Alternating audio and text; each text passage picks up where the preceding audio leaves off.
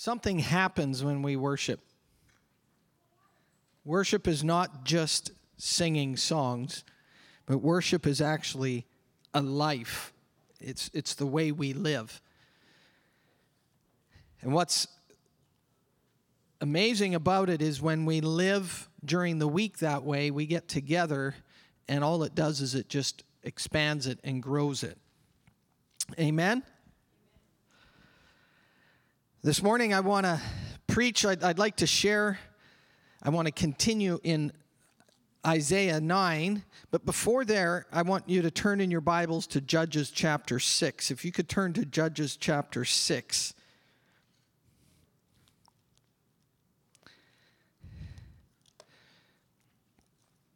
If some of you, as you listen to my sermons, my preaching, I when when I go to the Hebrew and I, I like to look at some of the the aspects of the Hebrew, it's such a rich language. And it deals with pictures. And uh, one of the the aspects of it in and it doesn't negate the definition, but what it does is it tries to enhance. And when you think of the name the, the word name, just the word name, what it does is the picture, the word name, actually removes chaos. So if you think about that, my name's David. The moment you say that, what it does is it removes the chaos and the confusion, and you know who you're talking about. If I was to say Muhammad Ali, just about everybody here, except maybe the younger generation, would know who I'm talking about. If I used the, the name Elvis Presley, people would know that. And what happens is that name removes confusion. In the same way, when you say the name Jesus, what happens is it removes confusion, and everything that hears the name Jesus responds.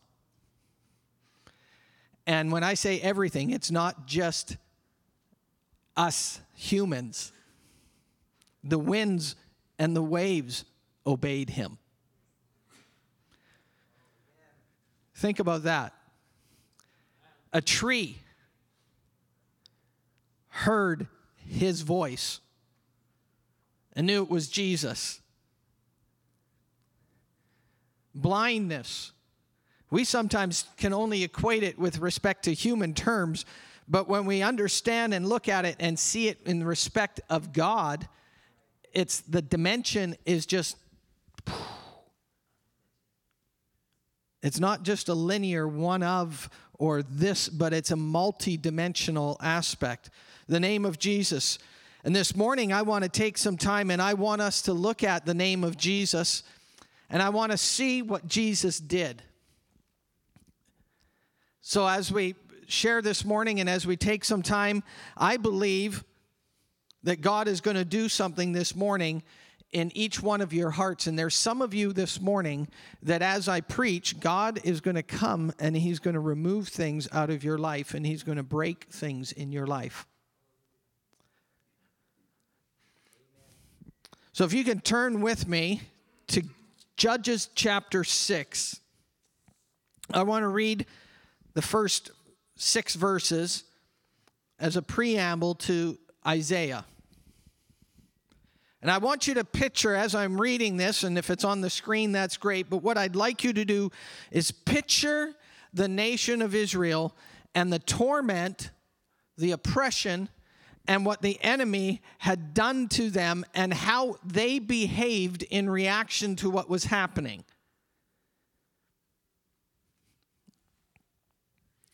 It says, The sons of Israel did what was evil in the sight of the Lord, and the Lord gave them into the hands of Midian for seven years. The power of Midian prevailed against Israel. Because of Midian, the sons of Israel made for themselves the dens which were in the mountains and the caves and the strongholds. For it was when Israel had sown that the Midianites would come up with the Amalekites and the sons of the east and go against them. So they would encamp against them and destroy the produce of the earth as far as Gaza and leave no sustenance in Israel as no as well as no sheep, ox or donkey. For they would come up with their livestock and their tents and they would come in like locusts for number both they and their camels were innumerable, and they came into the land to devastate it. So Israel was brought very low because of Midian, and the sons of Israel cried to the Lord. Can you picture that? Now, I want to take this and I want to look at it in a spiritual sense and apply it to how we live.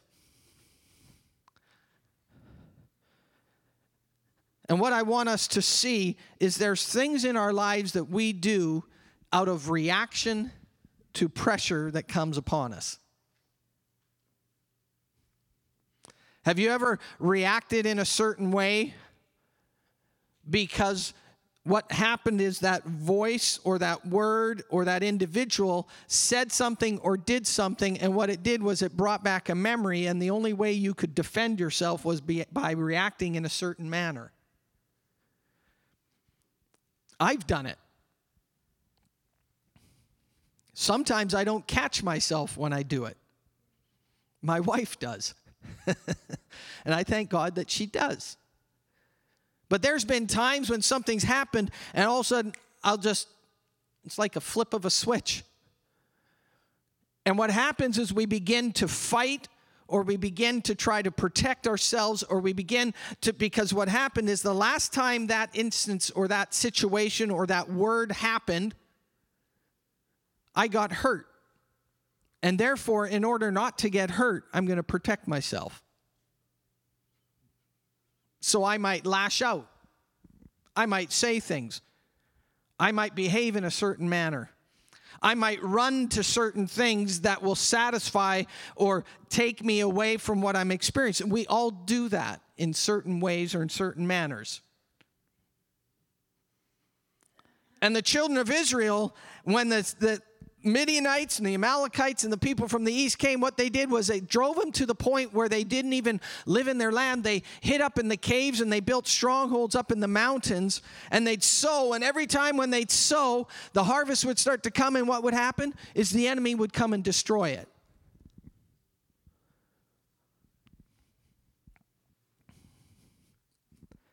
Have you ever felt like you've been futile in your efforts?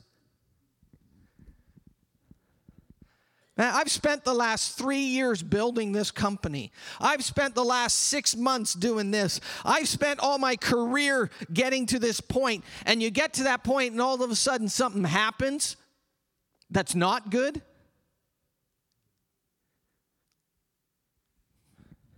And the children of Israel were facing this situation, and time and time and time again, it says for seven years. Seven years. What do they say? If it happens to me once, shame on me, or shame on you. If it, ha- or it happens to me twice, shame on. Uh, what, what is it? How does it go? Pardon me? Fool me once, shame on you. Fool me twice, shame on me. So, what, what does that mean? I'm going to come up with a defense system. You're not going to do this again. I've had it with friendships, relationships. You get hurt. So what do you do? You put up a wall. I'm not going to reveal personal information because the last time I revealed personal information, somebody else got that information and I was vulnerable, and then all of a sudden somebody else heard about it. The last time I did that, I entrusted and I opened up myself. And then this, and, and the children of Israel, in many ways, that's what happened. They were opening up and they were trying to live and they were trying to move forward. And it was like three steps forward and four steps back. And it was like I'm trying to get forward, but I'm moving back. And we face things in life where we think we're going to be forward, and all of a sudden something happens and we get pushed back. Anybody know what I'm talking about? And don't look around when you raise your hand. Does, does anybody know what I'm talking about? Don't look at somebody and say, Oh, I'm going to pray for him after church. And that's not why I'm asking you to raise your hand.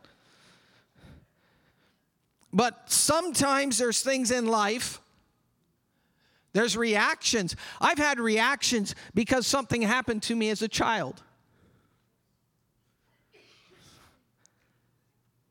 And because of that happening as a child, there were certain, my birthday, everybody knows my birthday and how special that is to me.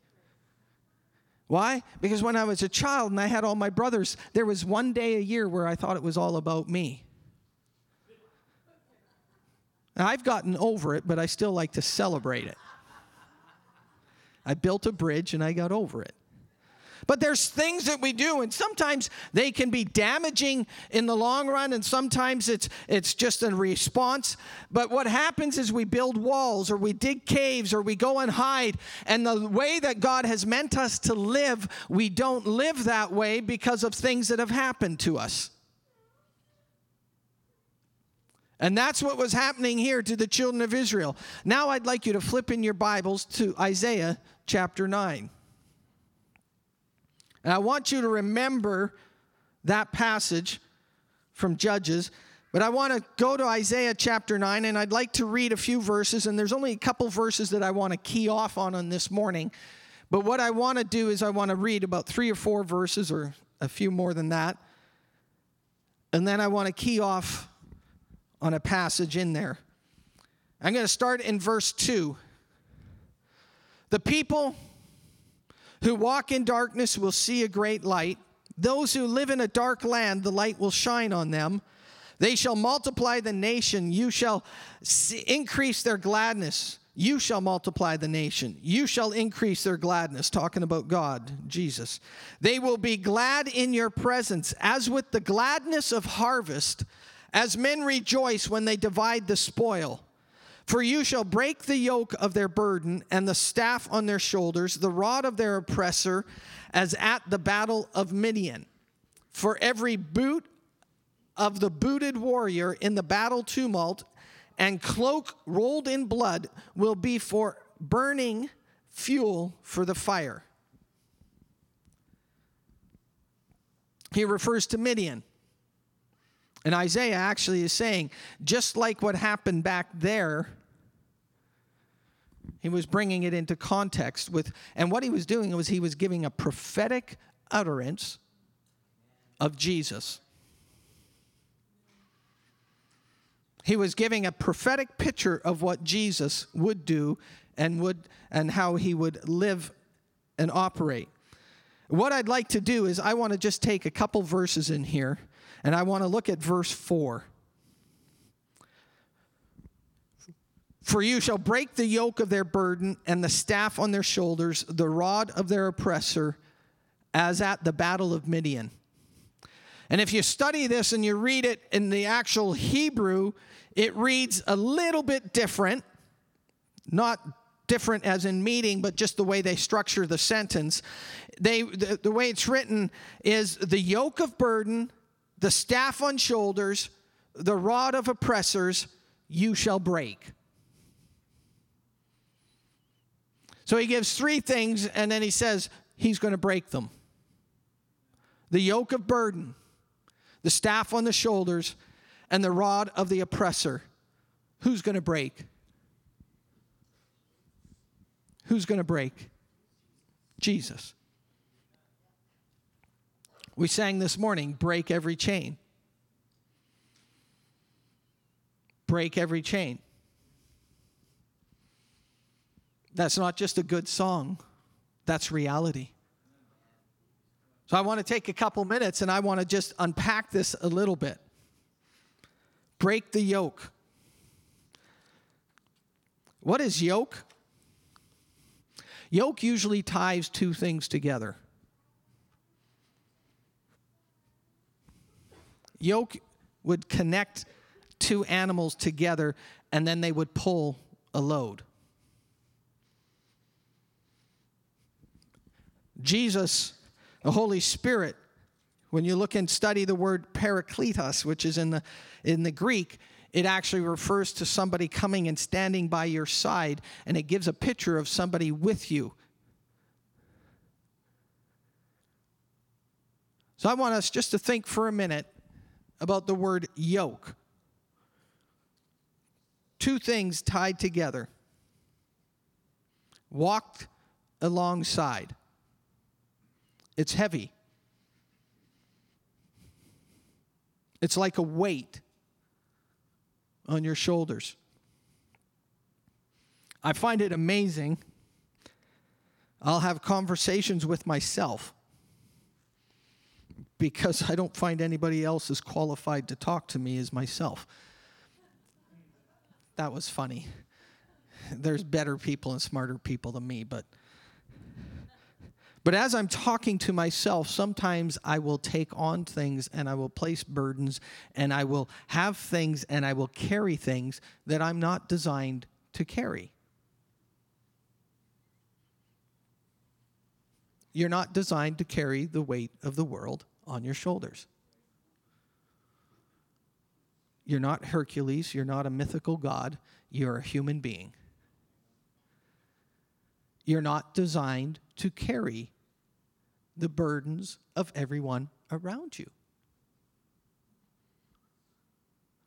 And what happens is sometimes we carry those things and they start to weigh us down. And in fact, we start to walk, and it's almost like we carry that person and we take their burden, and now we start walking alongside of them and we're carrying them. Now, I have no issue with telling somebody, I'm here to love you, walk with you, and be with you. That's, that's what the word tells us.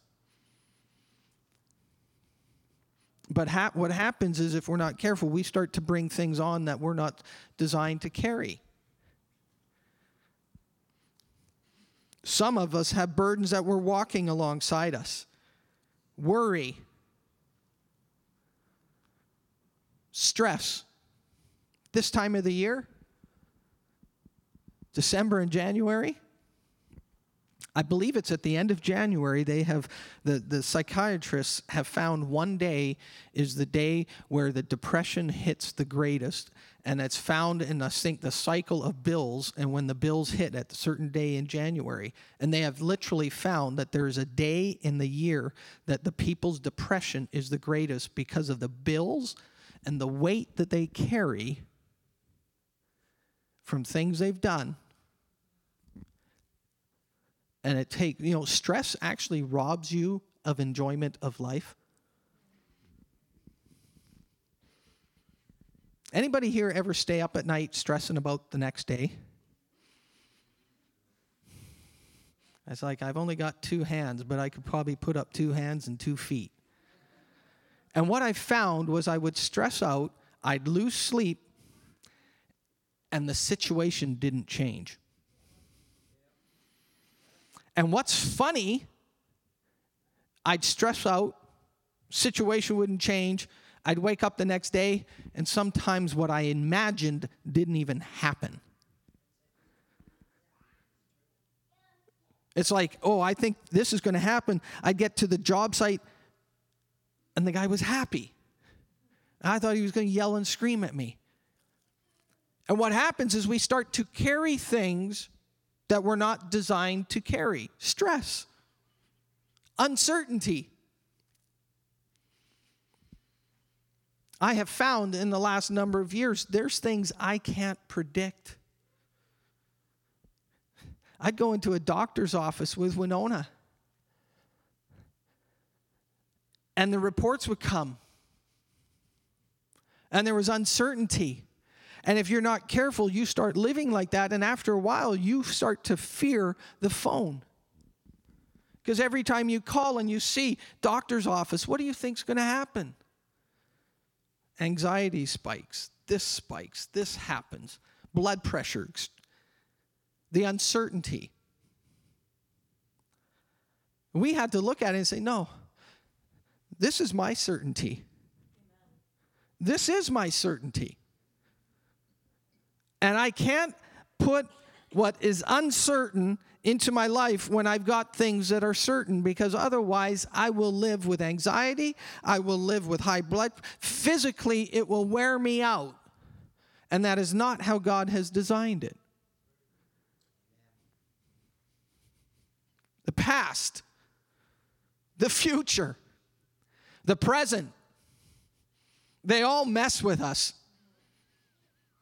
You say, well, that's an uplifting message. Yeah, I know it is, isn't it? But can we be honest? Can we be real? I'm not Superman. Now, I know you don't see me and Superman at the same time, so there is the possibility that there is me and him are the same, but I'll just tell you, it's not. You only see one of us at a time, but when you see me, you get me. And when you see Superman, you don't get me.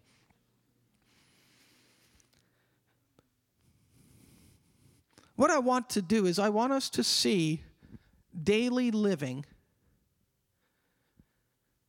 And Pastor Sean referred to it in the communion, how God has so much more for us. Pastor Daniel in worship, worshiping his name.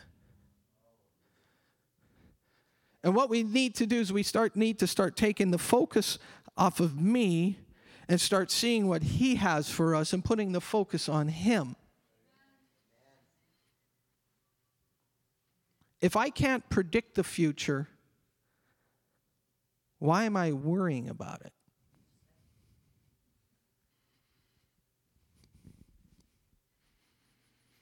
And what happens is we take this burden and we take this yoke and we put on it, and it actually, literally, physically wears us down. Pastor Nelson has reminded me on a number of occasions of an, an instance years ago when he was in Bible school. This, past, this man that was in the church walked around hunched and they were asking and they there was the situation came up and they had a conversation and i don't think it was just pastor nelson but i think he had a testimony to the church and he said it was bitterness and things that he did not resolve and it actually physically affected how he walked and how he actually stood his stature. That is not what jesus wants for you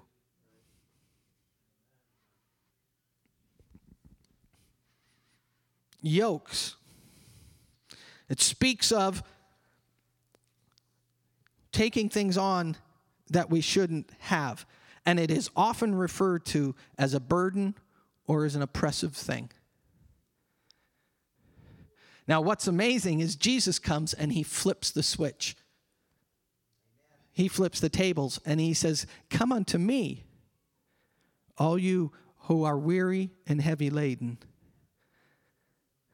Take my yoke upon you. So he's saying, you know what? Don't take that yoke. Take my yoke. My yoke is easy and my burden is light. So what does he do? He takes that and he replaces it with his burden, his yoke, and his pitcher. He says, and I will give you rest. If you want to solve a sleeping issue, take his burden, take his yoke, and come unto him. Matthew 11, 29, I believe, is that passage. The next thing in that passage in, in Isaiah talks about the yoke of burden and he talks about the staff on the shoulder. And the staff has very many different pictures in the Bible, but one of them is discipline. Have you ever felt like all you're doing is hitting your head against the wall? I know nobody likes to put their hands up for that one, but you can just look at my face and you know I've hit the wall. My boss is always doing this. This person's always correcting me. This is always happening. And what happens is I can't get ahead. I'm always in trouble. Staff. What I find interesting is it's a, it's a picture of something on the shoulders. Again, it's a burden, it's a weight, and, and the staff is something that somebody else would have in this picture and they would hit as discipline and they would hit and inflict pain and inflict suffering and inflict hurt. The Midians. In this passage, it talks about the Midians. We saw that in Judges how they would inflict on the children of Israel. That's not how God wants you to live. Jesus came and he solved that problem. He didn't come to solve it, he came and he solved it. And it says that he will break the staff. And again, what, he, what does he do? Psalm 23. Your rod and your staff. They what? They what? There's a certain comfort that comes with the staff of God. I'll be honest with you, there's even a certain comfort when he disciplines. Because the staff is an aspect of discipline. He doesn't punish, he disciplines. And it says that a father will discipline the child in whom they love. And I would rather take the discipline from my heavenly Father, who is always doing it for my benefit, for my good, for my correction, for my increase, than take it from somebody else who's doing it out of anger, out of spite, out of what can I do? How can I inflict this? How can I hurt? That's not the way Jesus does it. His staff, it protects through his discipline. Sometimes I think we've got a picture of love that isn't 100% correct. You ask my children, I love them, but I did not give them everything they wanted every single time. Love has within its grasp discipline and correction. It says in Proverbs 3 My son, despise not the chastening of the Lord, neither be weary of his correction. For whom the Lord loves, he corrects, even as the Father the Son in whom he delights. Can you imagine serving a God who didn't delight in you so he would never correct you? Now, as a teenager, we might think that's fun. But once we hit 19 and the bills start to pile up, we realize, you know what? Some of those disciplines might have been good for me. We serve a God that cares about us so much that he will discipline us and point us in the direction that we should go. And what does he say?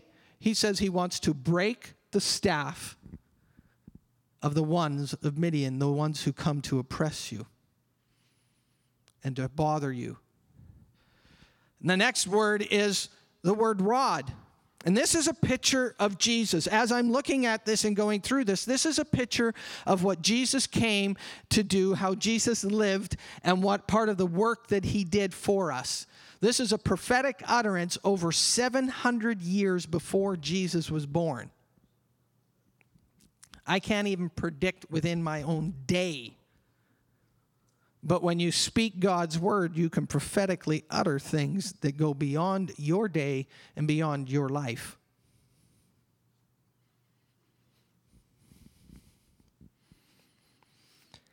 He says he's going to break the rod of the oppressor. Again, this rod was used as a method of control.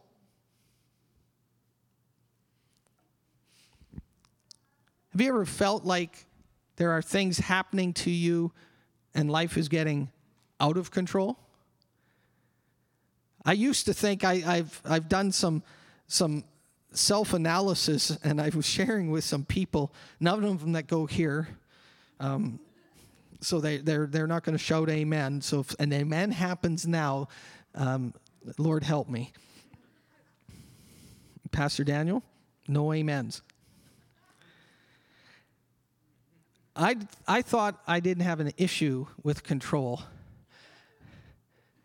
Okay, he doesn't say amen, but he laughs. He doesn't even hear what I'm going to say, and he already starts laughing. I didn't think I had an issue with control, but what I found out was I have a huge issue with control.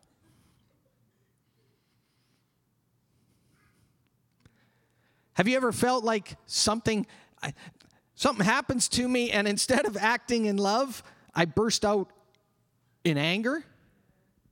That's a controlling thing. Something's controlling you.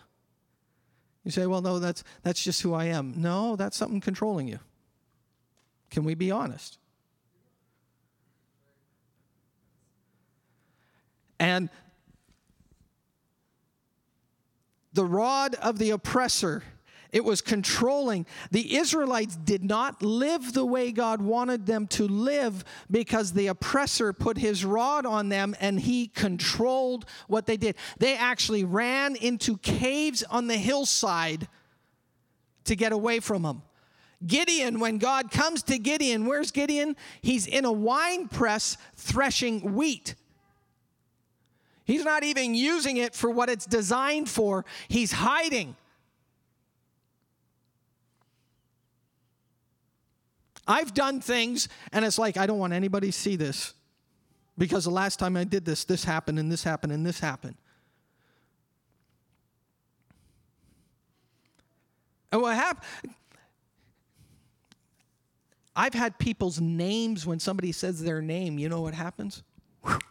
I get a reaction. Who's controlling me? Quite frankly, that name of that person is controlling me.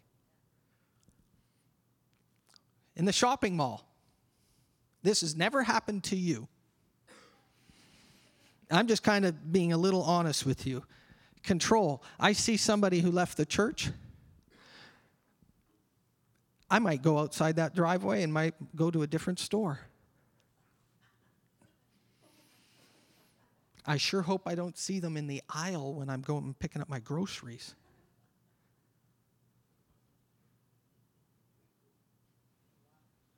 Come on. Control. That's not the way to live. That's not the way to live.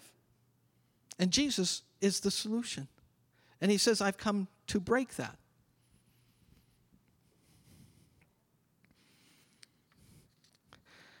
Again, Psalm 23, verse 4.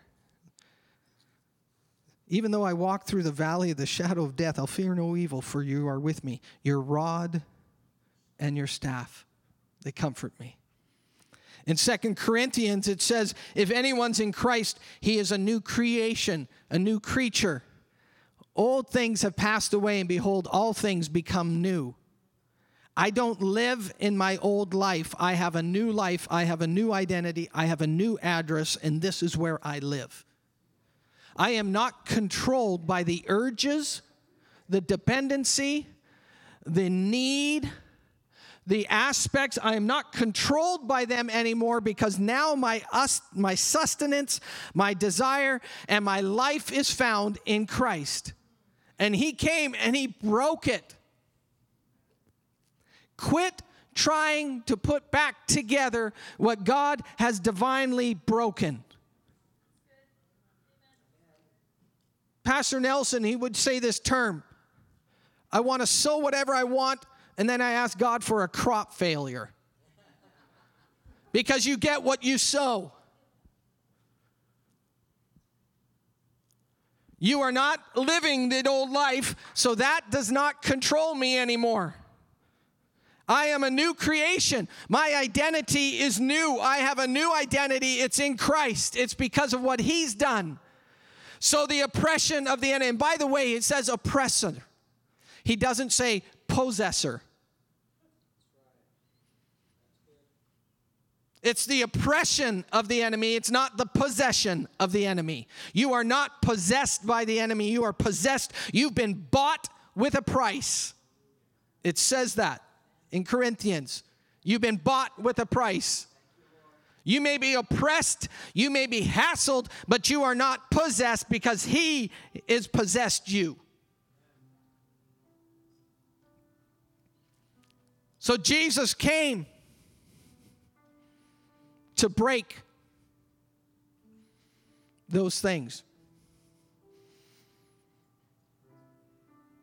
This is what Jesus came for. The word break, annihilate.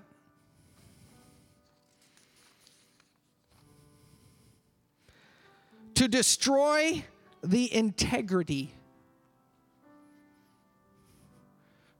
To smash to destroy the integrity, usually by force, causing to separate into pieces or fragments. That's what Jesus came to do to your past to the enemy that would try to control you, to the enemy that would try to oppress you, to the enemy that would try to put a yoke on you, to the enemy that would cause you to do. No, Jesus came and he destroyed it. And I want to show you in closing, I want to give you a visual of what that looks like.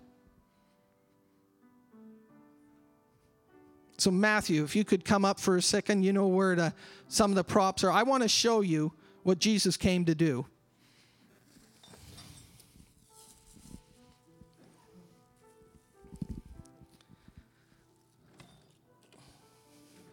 Safety first. Just right here.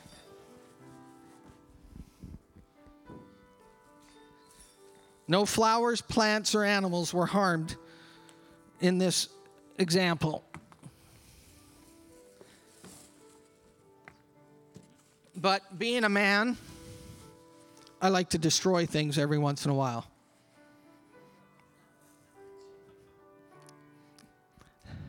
You know what Jesus came to do? This symbolizes the oppression of the enemy.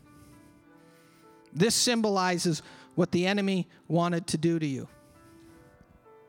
I look pretty cool. This symbolizes your past. This symbolizes the habits that you used to have. This symbolizes what the enemy used to do. I guess I don't need it right now. There we go. This symbolizes the urges. This symbolizes the control. This symbolizes the oppression. This symbolizes the yoke. And Jesus came and he says, You know what? I came to destroy that.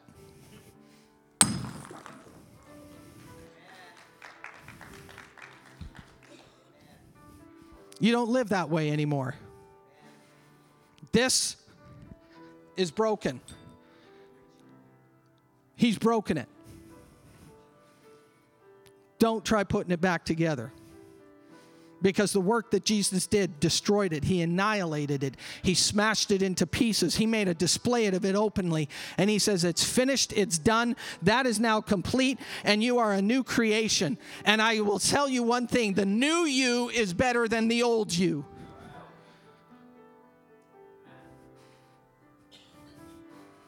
I'll do it again just because I got two and it worked so well. What I want you to do is I'd like you to stand. His name is Jesus. And I believe this has been a prophetic word. I believe prophetically I've been speaking, and some of you in your hearts, you might not even recognize it right now, but something has happened today, and in your hearts, things have been broken. In your life, things have been broken. In your habits, things have been broken. In your tendency, things have been broken. In your words, things have been broken. In the actions that you've done, they're broken. In the habits, in the dependencies, in the aloneness, in the depression, in the hurt, it's broken now because of the name of Jesus. And He came to do it, and He did it once, and He did it for all. And you don't have to go back there because He's pulled you forward and He's given you a new life, a new identity, a new being, a new purpose. And as I smash this one more time, what I want you to do is I want you to act in a spirit of faith and declare the old man is dead, is smashed, is gone, and I'm a new creation. And when I do this, you speak that and you shout out, Thank you, Jesus. You ready? Because I'm not going to do this slow motion. This happened once and it happened forever. So when I do this in the name of Jesus, thank you.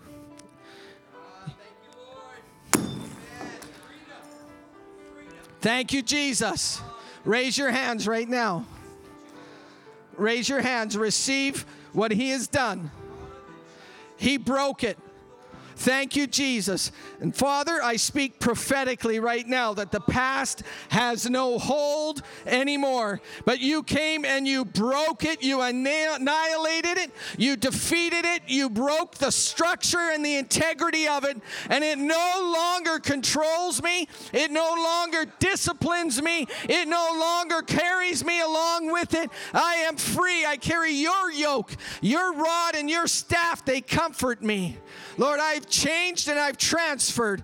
And Lord, this is what you do for me. So thank Him right now. Just thank Him. Thank Him. Thank Him for what He did. Thank Him for what He did. We should never stop thanking Him for the work that He did. Thank you, Jesus. Father, we thank you for your Son who came and He destroyed the works of the evil one. Amen. Amen. Veronica, I'm sorry. She's the one who does all the vacuuming. I've got some work to do this week beside you. Have an amazing week. Take that picture with you because it is done once and for all. I bless you.